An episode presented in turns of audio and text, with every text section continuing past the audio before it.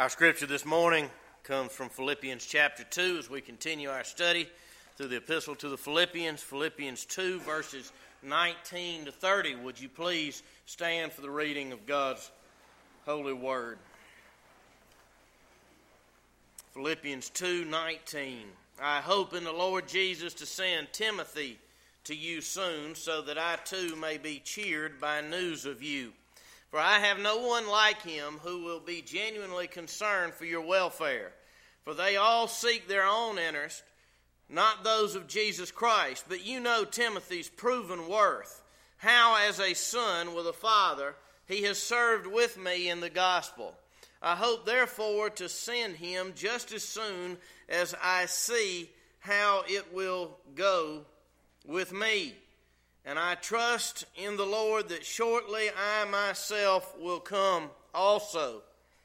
I thought it necessary to send to you Epaphroditus, my brother and fellow worker and fellow soldier, and your messenger, and minister to my need.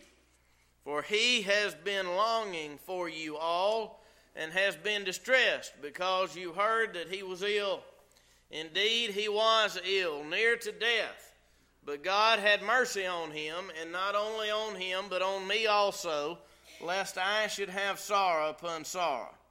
I'm the more eager to send him, therefore, that you may rejoice at seeing him again, and that I may be less anxious.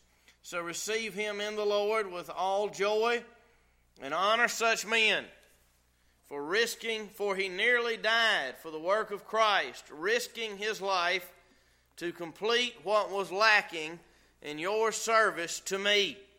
And may God add his richest blessing to reading of this portion of his holy word. Will you pray with me, please? Again, our Father, we're thankful for your holy word. We're thankful that you have spoken to us, and we pray that by the power of your Spirit, you would come and speak to us now. We pray that we would see our Lord and Savior, Jesus Christ, high and lifted up, and that being lifted up, he would draw all men to himself. We pray that the sheep would hear the voice of the good shepherd and know him and follow him and offer ourselves to him promptly and sincerely in spite of the inability and sin of the preacher. In Jesus' name and for his sake, amen. Be seated, please.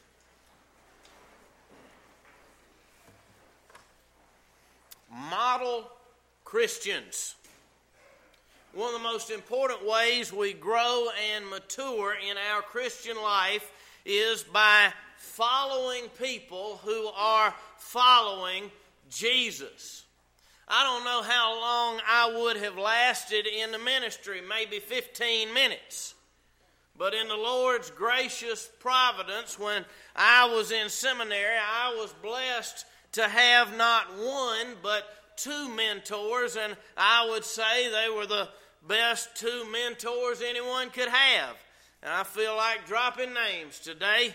I interned under the Reverend Jamie Hunt at the Cottle Creek ARP Church, and I worked as a student assistant to Dr. Douglas Kelly at the seminary. These men were godly men. They are godly men, and they each had over 30 years of experience in pastoral ministry. Both had pastored long established churches in rural and small towns in North and South Carolina. These men gave me a lot of their time. They showed me how to visit people, how to pray with people, how to talk to people about the Lord, how to be a comfort and minister the gospel at a deathbed. And they Talk to me about picking battles wisely. They taught me that not every hill is worth dying on. In fact, they taught me most hills are not worth dying on. I can't tell you how many times Mr. Hunt used to tell me, you can't go in and try to change a church, you just got to outlive them. I'll say I hadn't had much success with that. Uh, I tried to outlive them at my first church, but I soon realized I really was outliving them, and I was about to be the last man standing. So I ran scared to Mississippi, but I wasn't willing to stay there long enough to outlive anybody. Then I came to Clover, and most of y'all are younger than I am, so I won't be outliving many of you, I expect. But, but still, it was sage advice. You got to be gentle with people. Unless they're beating their wives or children or denying the faith or something really terrible, you got to be gentle with people. We need mentors, model Christians to follow, or we're liable to make a mess of things in our Christian lives. In the passage before us, the Apostle Paul tells the Philippians about two model Christians Timothy and Epaphroditus. Let's look at them and look at the characteristics of model Christians we see in these men. First, in this passage, we see genuine concern for others. Look at verse 19. I hope in the Lord Jesus to send Timothy to you soon, so that I too may be cheered by news of you, for I have no one like him who will be genuinely concerned for your welfare. Timothy had a rare trait. He was genuinely concerned for others' welfare.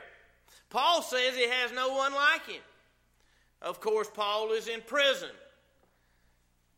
He's under house arrest, chained to Roman guards, and the Lord is working through that. Yet, Paul is in a very adverse situation. But then there's Timothy, this one of a kind who is genuinely concerned for others. That's what you need to look for in a model Christian. Not a person who tries to look concerned for others, but one who really is.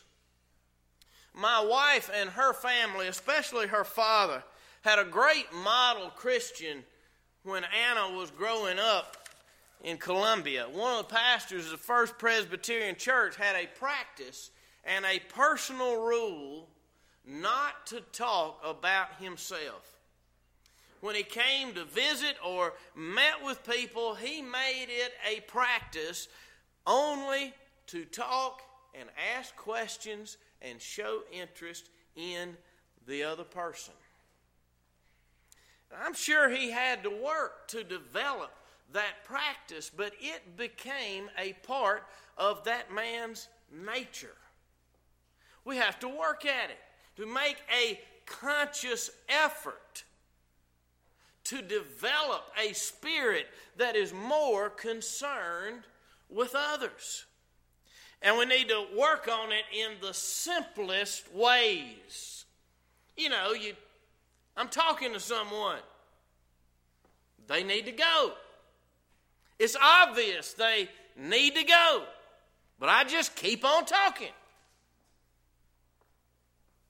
It's actually very selfish.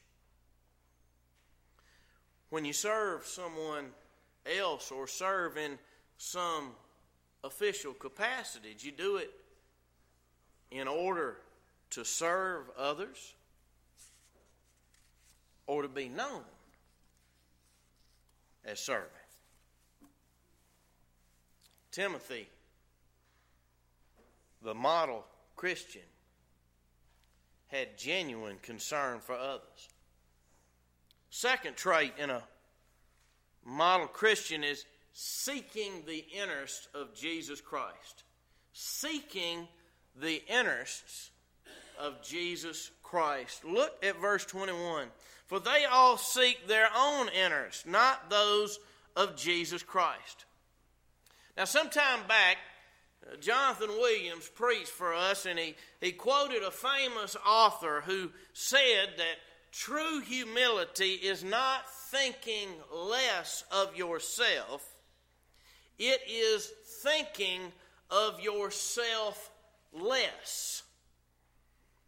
Now, I know who said it, but it's trendy to quote this author these days, and I don't like to be trendy, so I'm going to attribute this to Jonathan Williams.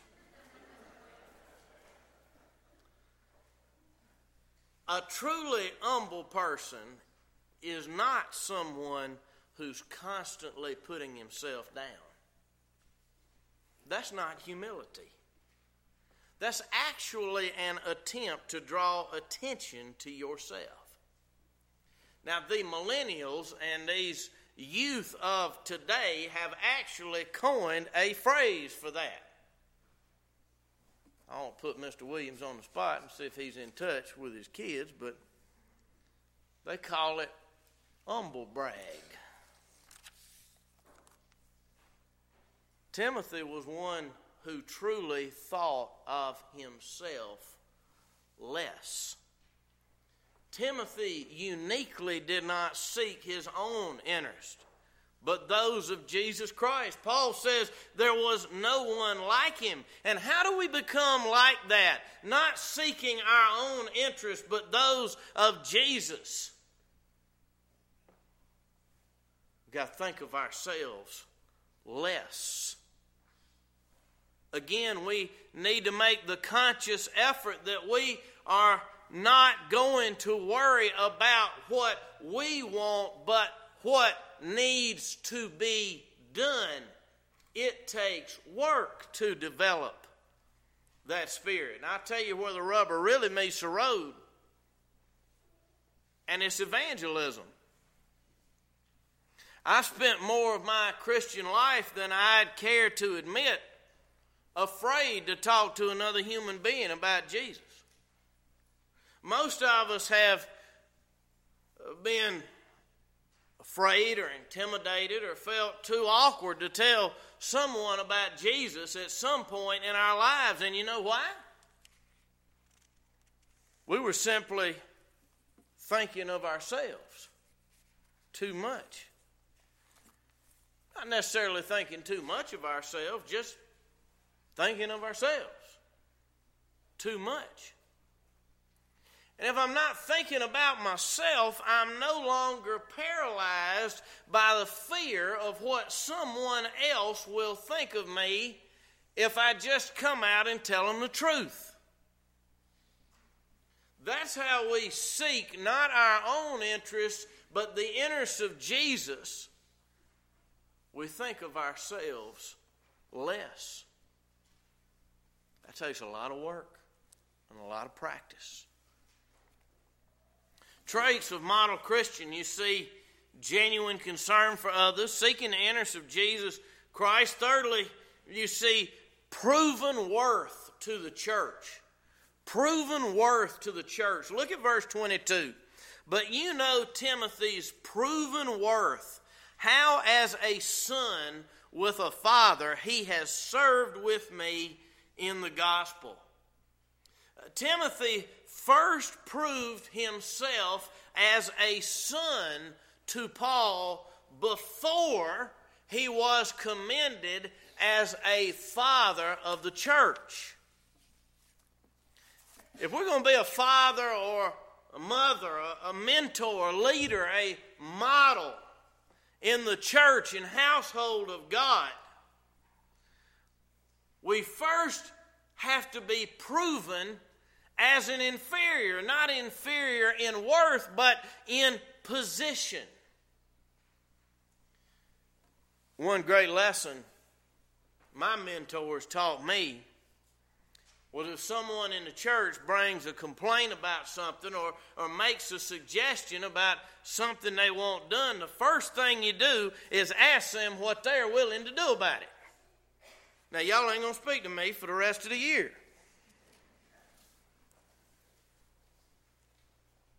Paul says Timothy proved his worth as a son. We have to earn the right to be heard in the church. You got to show up and work before you try to lead.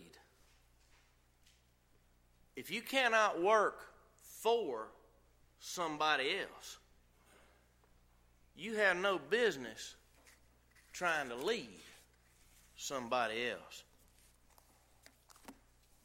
I'm going to just come out and say it.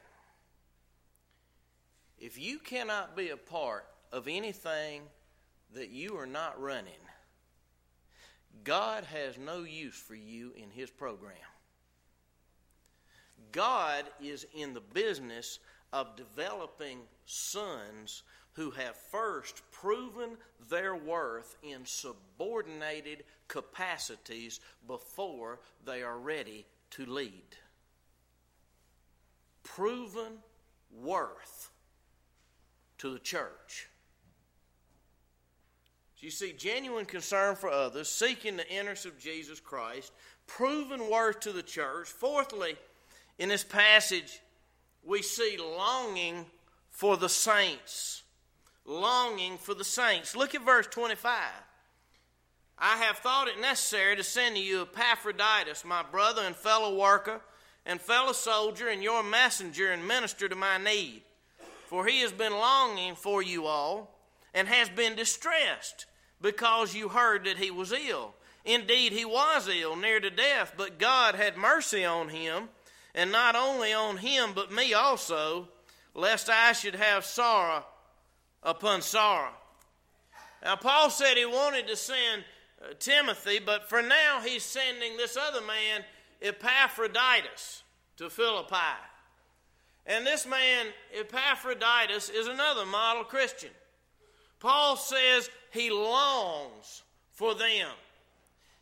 That is, he cares about the church. This man was ill and had nearly died, and, and he was very upset. He was not upset that he was so bad off, but he was upset because he didn't want the church to find out and have to worry about him. You know, it's interesting in that passage on top of the bulletin, Paul says that we are to bear one another's burdens. But if you were to look further in Galatians 6 and read on, Paul says that everyone should bear his own burden. So, which is it? Bear your own burden or bear one another's burdens? Of course, the answer is yes. Point is, don't be a burden. Don't burden others. But put yourself in a position to bear someone else's burden. You remember, if you saw it, most of us have. In Saving Private Ryan, you remember they asked Captain Miller why he never complained to the platoon. And you remember what he said? It's a chain of command. Complaints go up not down. It's the captain's job to bear his men's burdens and to be careful never to put his burdens back on them. That's the point. That's how Epaphroditus cared for this church. He didn't want them to be burdened for him, but he was burdened for them. So you see, genuine concern for others, seeking the interest of Jesus Christ, a proven work to the church, longing for the saints, and fifthly and finally, we see a life that fits the gospel. A life that fits the gospel. Look, Look at verse 20 again, what it says about Timothy. He says, I have no one like him who will be genuinely concerned for your welfare. And then see again what he says about Epaphroditus. Verse 29, or verse, verse uh, 30. For he nearly died for the work of Christ, risking his life to complete what was lacking in your service to me. And there are all sorts of theories about why Paul brings up that he wants to send Timothy, but for now he's going to send Epaphroditus. But there's a hint in what Paul is driving at in what he says about Epaphroditus here in the end in verse 30. He says this man nearly died for the work of Christ to complete what was lacking in their service. That is, the service of the church at Philippi. A bit awkward the way it's translated, but here's what he was saying. See, the Philippians, they love Paul. He started that church. And now Paul is chained to a Roman soldier. And so the Christians of Philippi that loved Paul, they did what any loving church would do. They put together a care package, a love gift. There's a problem. They couldn't all just up and leave Greece and swing by Rome and drop it off. And so they sent their care package to Paul by way of this man, Epaphroditus. He was a messenger, but he was sick. Yet he went anyway. And the journey in his condition nearly killed him. But he thought not so little of himself, but he thought of himself so little. They have a love gift for Paul. It's got to get there. I'll just take it. And so he set out for Rome bearing the gift in his weakened condition to his own detriment. Here's the point. What has Paul been saying for the last chapter as we've worked our way through Philippians? He says, Live worthy of the gospel. And what is the gospel? One more time Philippians 2, verse 5 Christ Jesus, who though he was in the form of God, did not count equality with God a thing to be grasped, but emptied himself by taking the form of a servant. Being born in the likeness of men and being found in human form, he humbled himself by becoming obedient to the point of death, even death on a cross. Therefore, God has highly exalted him and bestowed on him the name that is above every name, so that at the name of Jesus, every knee should bow of things in heaven, and things in earth, and things under the earth, and every tongue should confess that Jesus Christ is Lord to the glory of God the Father. You see, Jesus Christ, thinking not too little of himself, he's God Almighty. If he thought any less of himself, it would be sin. Because he is God and he is due all the honor and glory of God. But Jesus Christ, this is the gospel thinking of himself less than he thought of you and me. He came down. Before he was exalted, he humbled himself. And he didn't just nearly die, he became obedient to death on the cross for us. And this is how we live worthy of the gospel, thinking of ourselves less. Genuine concern for others and taking a subordinate place of service and proving our worth. That's a little shadow of Jesus Christ. That's a model Christian. I urge you to find a model Christian.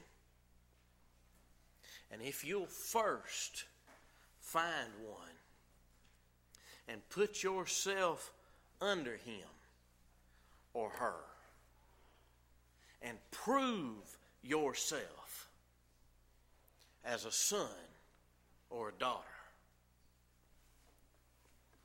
one day you'll be a model Christian. In the name of the Father, and of the Son, and of the Holy Ghost. Amen.